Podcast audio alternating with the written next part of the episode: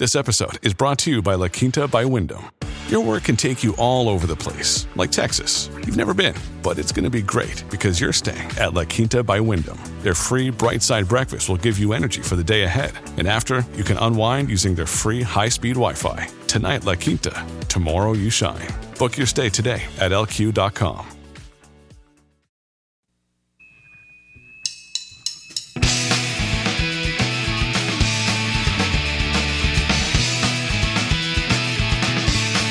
All right, y'all, welcome to the Scott Horton Show. I'm the director of the Libertarian Institute, editorial director of antiwar.com, author of the book Fool's Errand Time to End the War in Afghanistan, and the brand new Enough Already Time to End the War on Terrorism. And I've recorded more than 5,500 interviews since 2003, almost all on foreign policy, and all available for you at scotthorton.org. You can sign up for the podcast feed there, and the full interview archive is also available at youtube.com slash Scott Horton Show. All right, you guys, on the line, I got Dave DeCamp. He's news editor at antiwar.com. Hey, Dave. Hey, Scott. How you doing? I'm good, man. How are you doing? I'm good. Thanks for having me back on. Yeah, man. I wanted to ask you about a bunch of things. First of all, the Russians are coming. They're going to invade eastern Ukraine, and then what's America going to do about it, do you think? Or is any of that true, or what's going on? well, yeah, this was on Thursday. This was yesterday. There's a, a, a report in Bloomberg that said U.S. officials briefed, uh, you know, their European allies that they think Russia is going to invade Ukraine, and the report was very vague. Um, and it even said that they didn't give the Europeans information on what they based their assessment on. Um, and then today, actually, Russia uh, denied the report, said it has no plans to invade Ukraine, and said that, you know, this is all based on Russian troop movement inside Russia. Supposedly, it's tough to know with these claims made by the U.S. exactly what's happening there. Um, but one of the reasons why Russia may be putting more troops and in uh, you know, in what appears to be near Ukraine or in the Black Sea region is because the U.S. and NATO have really stepped up their activity in the Black Sea. Um, there's a few U.S. warships in there now. Um, you know, there's spy planes buzzing around. The U.S. sends bombers once in a while. Um, so Russia responded by saying, you know, this is what's raising tensions in the region. Um, but yet, it, it seems like the that report in Bloomberg was just more uh, you know, kind of Russia nonsense. Um, so yeah, uh, they've been uh, Blinken, uh, the Secretary of State. He's been, you know, war- quote unquote, warning Russia not to invade Ukraine, and has said that you know the U.S. is committed to Ukraine's sovereignty. Um, so whatever that means, it's kind of a vague thing. It's not clear if the U.S. would actually intervene if Russia really invaded Ukraine. Um, but you know they're they're making the vague threats and uh, Lloyd Austin was recently in Ukraine, the Secretary of Defense, and he kind of signaled that the door is still open for Ukraine NATO membership, which would be a huge provocation towards Russia. But um, at this point, it seems like the U.S. is still kicking that can down the road, and because Ukraine wants in, but I think they recognize, you know, that it will cross a red line with Russia, so they're holding off on that for now. Yeah. Well, and the Germans and the French have made it clear in the past that they would not allow it, but I don't know how reliable that is. You know. But, yeah. Yeah. Well, so now, is there any indication from the Russian side that they've been really hawking it up about maybe we should go ahead and absorb eastern Ukraine lately, or anything like that? No, not not that I've seen. All right, just another false alarm. I'm yeah. used to those. Yeah, and again, you know, this is um, Russian the Russian military moving inside Russia. And you know, they have a big base in Crimea and that's their Black Sea base. Um, and they have been responding to the US and NATO exercises there. So it's kind of a natural thing for them to send more troops in that yeah. region when the US is doing it. All right. So two things to add here real quick. The first is I have a friend who lives in Ukraine now who told me that the rumor around there is the Russians are coming because Kiev nationalized a helicopter engine factory in the Donbass region there, and the Russians want it. That doesn't sound like a good enough reason to go to war to me, but that's what they're saying inside Ukraine anyway. Mm-hmm. Um, and then the other thing is that in the middle of the war in 2015, the people of the Donbass, and that's Donetsk and Luhansk, those two, I guess, provinces or, you know, counties or however they call them over there, they voted in a plebiscite to join the Russian Federation. And Putin told them no. And he helped supply special operations forces to help them keep Kiev out. But that was it. And that's been the status quo since, you know, I guess it's been relatively low level conflict since Minsk 2, which was in 2015, if I remember right. The end of 2015, or maybe it was beginning of 2016. So, um, it seems like Putin had his chance to just say, yeah, you know what? I think I will absorb the eastern, predominantly Russian speaking regions of eastern Ukraine. He could have probably marched as far as Odessa if he wanted to. But he didn't do that. He just took Crimea and in a coup de main without a shot being fired, without a single person killed. So, meh. I don't know. I'm not that Yeah. alarmed. That's a pretty important detail that I should include in my articles that they did vote to join Russia, and the Russians didn't absorb them, uh, those two provinces. So, yeah, it does show you that. Uh, why would they do it now? Try to take parts of eastern Ukraine now? Yeah. Well, as you said, well, if we try to bring them into NATO, they will.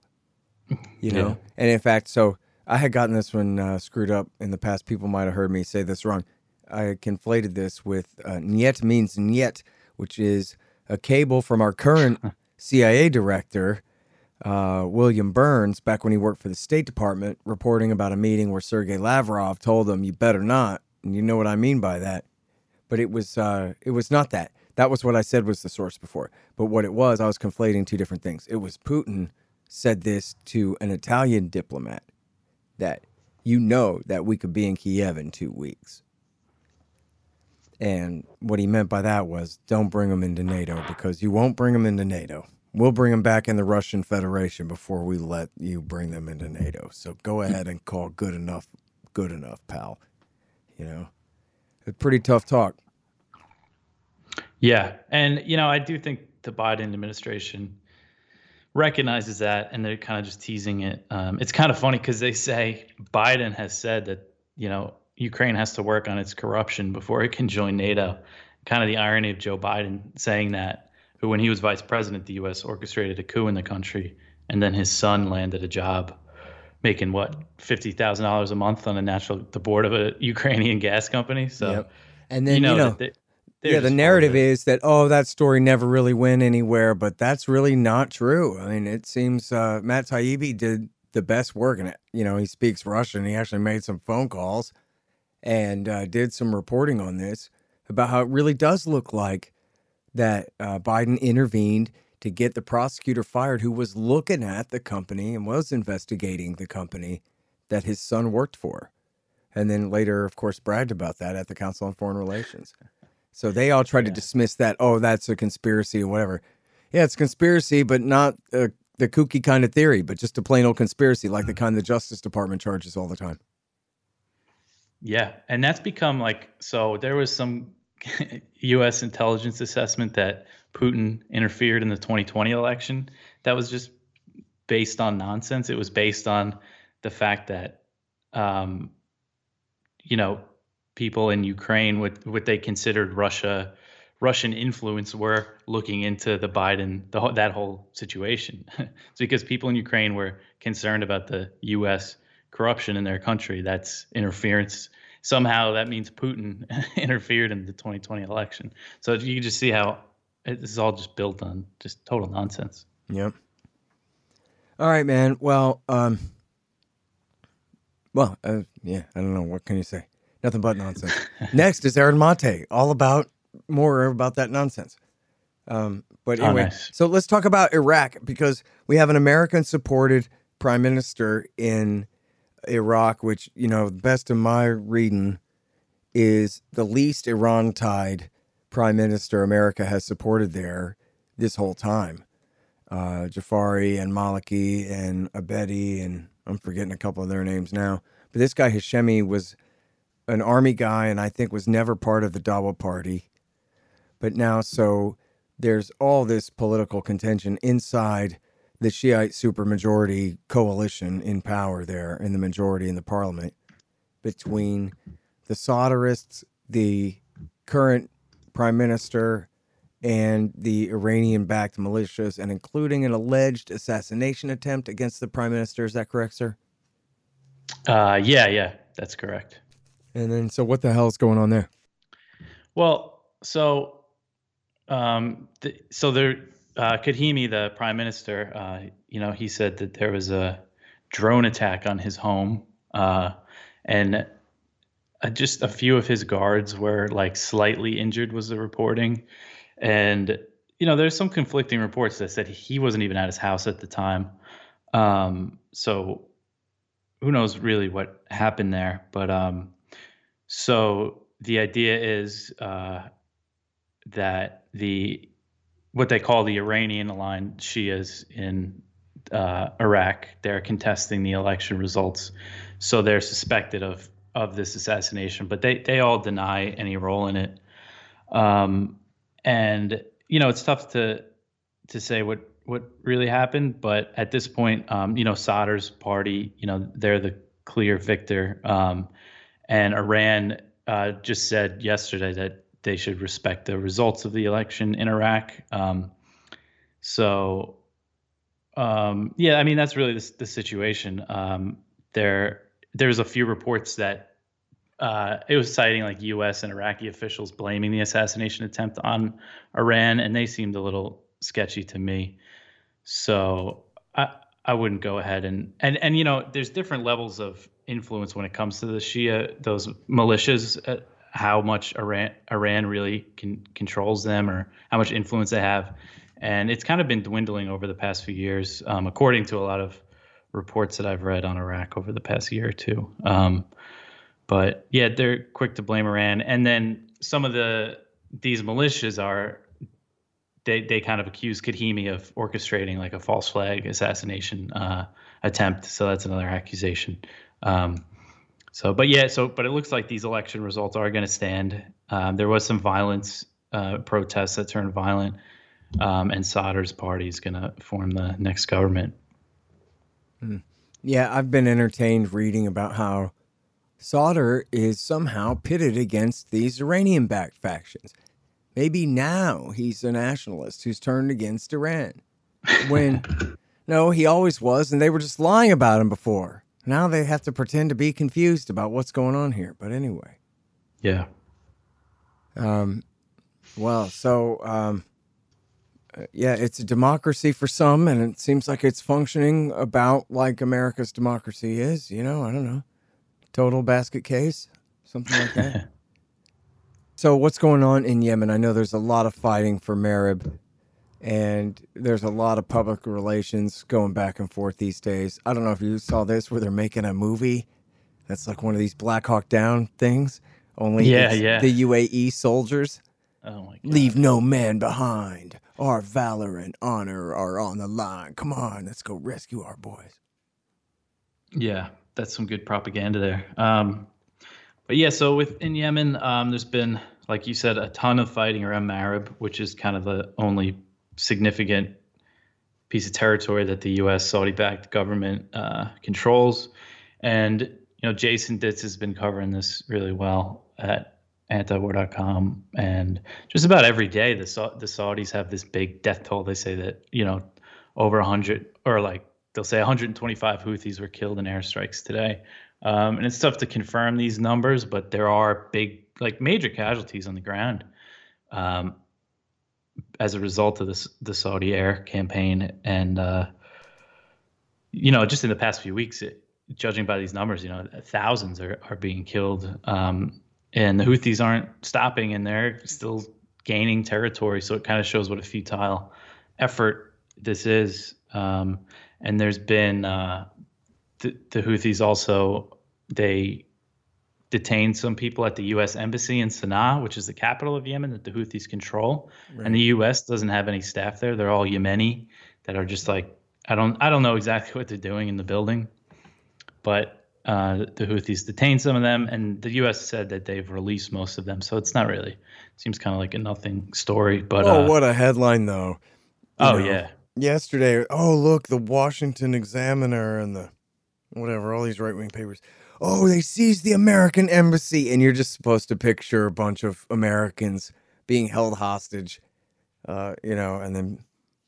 Yeah, I don't know. It- and it's, it's a great headline. It reminds people of other. things that happened before, you know? Yeah, yeah, and, and they say Iranian-backed Houthis. Always Iranian backed Houthis. Yeah, so Um, fighting against the Al Qaeda backed other guys. But anyway, yeah. And then the other aspect of this here is that you know Biden is still supporting the Saudi Air Force. Um, they're still maintaining their war, their planes and stuff. And without that support, you know, most experts agree that the, the Air Force would be grounded, you know, very quickly. And they just approved another missile sale to the Saudis uh, worth 650 million. And I saw their excuse for it. Uh, it's for Saudi warplanes, but they're air-to-air missiles. So they're like, oh, this is defensive uh, in nature because it's to shoot down Houthi drones. But it's still support for the Saudi Air Force that's destroying the country of Yemen, and so nothing has uh, changed there, um, which is unfortunate because I know we all got a little excited at first when Biden said, you know, he was ending support for that war, but there was so much that- pressure building too, but they just figured out how to relieve the pressure with a few Yeah. kind of broken ass promises and then just move on from there. Yeah. And now it's just a, still just a total disaster. And who knows how many people have died since. Hey, y'all, check out my new book, Enough Already Time to End the War on Terrorism, at enoughalreadybook.net. Early reviews are that people either think it's hilarious or they get so angry that they put it down. But it's the Iranian Revolution, the 80s Afghan War, the Iran Iraq War, Iraq War I, Iraq War One and a Half, and then Afghanistan, Iraq War II, Somalia, Pakistan, Libya, Syria, Iraq War III, Yemen, and all the special operations wars throughout Africa in the aftermath of the war in Libya. It's all there for you. Might change your friend's mind. Enough already. Time to end the war on terrorism at enoughalreadybook.net. Hey guys, Scott Horton here for expanddesigns.com. Harley Abbott and his crew do an outstanding job designing, building, and maintaining my sites, and they'll do great work for you. You need a new website? Go to expanddesigns.com slash Scott and save 500 bucks. Hey guys, check out Listen and Think audiobooks. They're at listenandthink.com and of course on audible.com. And they feature my book, Fool's Errand Time to End the War in Afghanistan, as well as brand new Out Inside Syria by our friend Reese Erlich, and a lot of other great books, mostly by libertarians there. Uh, Reese might be one exception, but essentially they're all uh, libertarian audiobooks. And here's how you can get a lifetime subscription to Listen and Think audiobooks. Just donate $100 to the Scott Horton Show at scotthorton.org slash donate. Well, and like you Biden say, came in. when the Houthis are winning against the Muslim Brotherhood and Al Qaeda and UAE and Saudi and American backed former government forces on the ground there in Marib, then that means that they don't see a real reason to quit now when they're ahead and they're getting ahead, taking some casualties, sure, but obviously they're going to take that city within a matter of time. At mm-hmm. the same time, what do the Saudis and their Al Qaeda friends and so forth have to lose other than control of a city in Yemen? But it's not like they're going to lose Riyadh. It's not like they're going to run out of oil money. So, from their point of view, the more they're losing, the more reason to keep fighting the war, not finally give up and say, okay, well, screw it. Now that the Houthis are in a stronger position than they've been in all along, now's the time to go ahead and negotiate with them and give them whatever they want. And what you know, they can't do that. So they're all just going to keep fighting, Mhm. even though it's been almost seven years and people are all starving to death. Yeah, they're just going to keep throwing bombs at the situation, just keep bombing the hell out of uh, that area of Marib. Um, and another thing, uh, I think it was in September, uh, Biden also approved. Um, it was a military deal to maintain Saudi Arabia's uh, helicopters, including attack helicopters. So I don't know how they justify that that is defensive in nature. Um, I think that was worth 500 million. Um, so yeah, what is the total there? Over a billion in sales to Saudi Arabia has been approved by Biden when he said he was going to stop uh, yeah. doing that. So it's not a good sign. Yeah, and you know, in a little while here, I'm going to be talking with Hassan El Tayyab about all this too, and and the activism that they're doing on Capitol Hill to try to bring this thing to an end somehow. But you know, I don't know. It's yeah, too hard to get to, people to care about it. It's too far away. It's too hard to understand, and so people just don't. I guess. Yeah, I and so right now where we're at with that. I mean, you're going to talk to him about this, so but from what I understand, the House version of the NDAA has an amendment, a good amendment from Ro Khanna, but now the Senate. It, it seems like once they go to conference with the Senate to make the final NDAA, could kind of easily be stripped out of there like it has been before. So I, I got to understand this DC stuff better because I, why, like, I just don't understand why he can't just introduce a war powers resolution like they did during Trump, if it has the support. Yeah, but, um, well, yeah. I mean, I don't think the Democrats want to confront Biden in a way that's going to weaken him, and anything short of that kind of pressure is not going to do so. Yeah, here we are still. All right. Well, you've been writing a lot about China lately. Give us some good or bad news there. Yeah. Well, um, the China stuff, especially over Taiwan, has been pretty, uh, uh, you know, kind of scary lately. The attitude in Washington now is that the U.S. should defend Taiwan if China invades, and uh, you know, the current policy known as strategic ambiguity means that the U.S. won't say whether it will or will not uh, defend Taiwan. But um, recently, there was a CNN town hall where Biden said that the he has the U.S. has a commitment to defend Taiwan. Um, you know, U.S. officials were quick to say that that didn't signal a change in policy, but there's these all these bills being introduced uh, in Congress to get. There's one that there are, you know, not, and this isn't just ultra hawkish Republicans like Tom Cotton.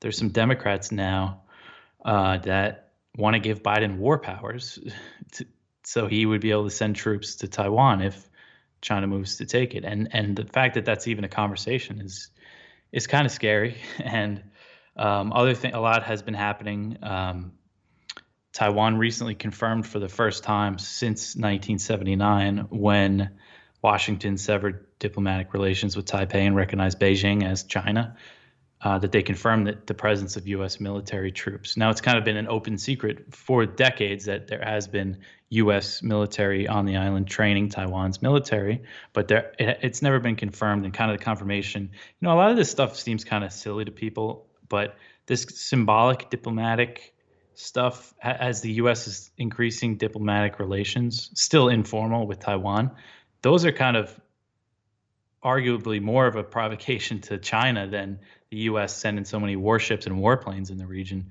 Um, just the other day, there was a group of Senate Republicans and some House Republicans that flew to Taiwan on a military uh, aircraft, and you know, uh, they met with they went to Taiwan's defense ministry, and met with the president, and you know, China really they weren't happy about that. They yeah. they sent a patrol down the Taiwan Strait in response. Um, yeah, and I saw and the then, article in the Military Times where they said this was clearly a response by the Chinese. I think they flew some planes as well to the mm-hmm. American provocation. There was no point in even trying to deny it. I guess it was that blatant. Yeah, yeah, I did notice that. Is that the kind of Western media outlets did say? Yeah, it was a response to yeah to the trip. Yeah, what are they going to do? Deny it when you know uh, Monday comes after Sunday, guys? What can you say? You know? Yeah. Well, they always leave the context out of, you know, there's been all this media hype about Chinese planes flying into Taiwan's air defense identification zone. Right. Um, and that is just totally mischaracterized. Uh, the ADIZ, they're called, they're, it's a concept that the US created in the region. It made these zones for Taiwan, Japan, South Korea, I believe the Philippines, like, you know, back in the 1950s. And this idea isn't covered by any international law or treaties. And Taiwan claims one that goes over mainland China, but they don't report those. They report them uh, if the Chinese planes are in this zone across the the median line usually, which is what separates the Taiwan Strait. But if you look at uh, in October, they were like, "Oh, China's largest incursion ever into Taiwan's air defense identification zone."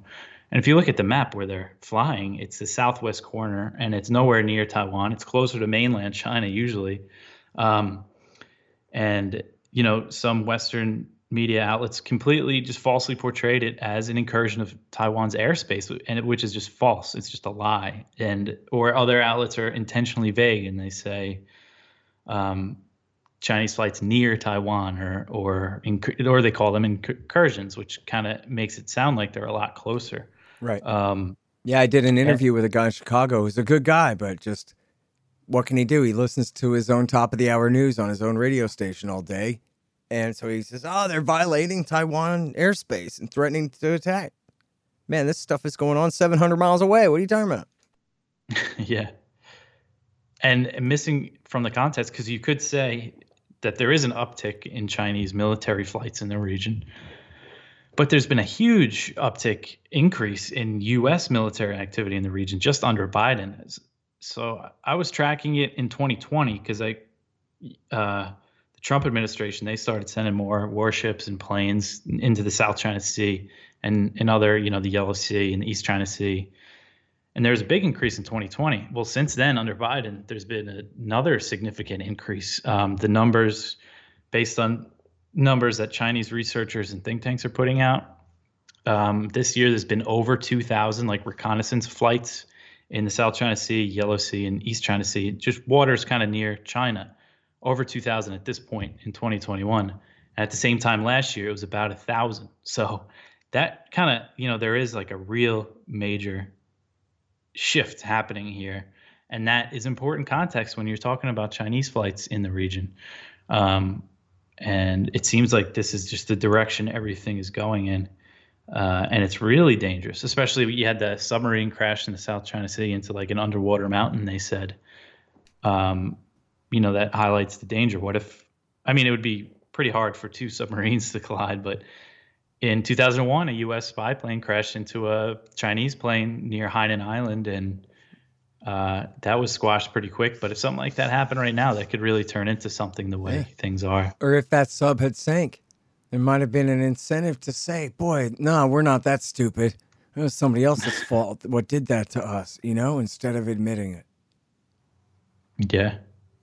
So yeah, I mean, there was also the thing where I'm pretty sure it was the Russians, but near there, where the Americans, you know, were supposed to yield the right of way, I guess, to the Russian ship turning right or whatever it was, and uh, rammed them or got themselves rammed, or or very close. Uh, because of and you know it's funny because the Americans were like, "Oh, the Russians," and then all the comments immediately were like, "No, man, they had the right of way, you know, like everybody. So, yeah, I admit that I read Boating for Dummies a few years ago. I'd have to go back and look exactly, but that was the reaction at the time was no, this is essentially incompetent seamanship on the American side. So, yeah, yeah, you could see something like that becoming a real problem really quick. Yeah. And, you know, China's not just going to sit down and, you know, watch this ha- happen as all these. I mean, there's aircraft carriers in the South China Sea like all the time now. That used to be kind of a rare thing. And a, another major part of it is that the U.S. is getting its allies to like join in, like Germany, France. Uh, France is a little upset with the U.S. now because of that submarine deal with Australia, but they've sent ships to the region. Uh, the British they just deployed their new aircraft carrier to the region, a big naval flotilla. Um, and you know, if you know anything about China and its history, like the British Navy being, you know, near its coast with the the Americans, it, eh, you know, that this has some historical context to it. Um, you know, the Opium Wars in the 1800s and the time between the, the Second Opium War and when Mao won the Chinese Civil War, they called a century of humiliation. Um, so this is all, you know, if you kind of poke China like this, they're not just gonna uh, take it. You know, uh, uh, it's just making the the, the region very dangerous and volatile. Yeah. Now you say here though that uh, Biden is going to have a virtual summit with Xi. They say what they're going to talk about, or if there's any real motive to try to cool things off here. Yeah, well, that is one thing that could be good. Um, I think they're, they're set to talk this Monday, and I'm not sure exactly what they're supposed to talk about. Uh, the way that the White House put it is that they said, "Oh, we need to talk to China so we can responsibly manage our competition with them." Um, so keeping it framed as competition. Uh, and she sent recently, you know, said that China's ready to work with the U.S. to repair relations, and that's kind of the message. I mean, you see a lot in our media. Everybody bases the the Chinese government's talking points based on like the Global Times and these state media, like hawkish state media outlets. But if you ever, the Chinese government, the foreign ministry, the Chinese ambassador in the U.S., they, they're very conciliatory and they they are like imploring with the U.S. that we don't, you know, it doesn't have to be this way. We we can cooperate and get along. Uh, so who knows what they what their real intentions are? But kind of if you just look at the the different messages from Washington and Beijing, you know, the U.S. is framing it as a c- competition, um, even though, of course, the two countries are going to compete in many ways, but it's just kind of confrontational. Uh, it's a confrontational approach from the U.S. So what I, I just don't have much faith that much is going to get done in these talks. All right, everybody. That is Dave DeCamp, news editor at antiwar.com. Thanks so much, Dave. Appreciate it. Thanks, Scott. The Scott Horton Show, Anti War Radio, can be heard on KPFK 90.7 FM in LA, APSradio.com, antiwar.com, scotthorton.org, and libertarianinstitute.org.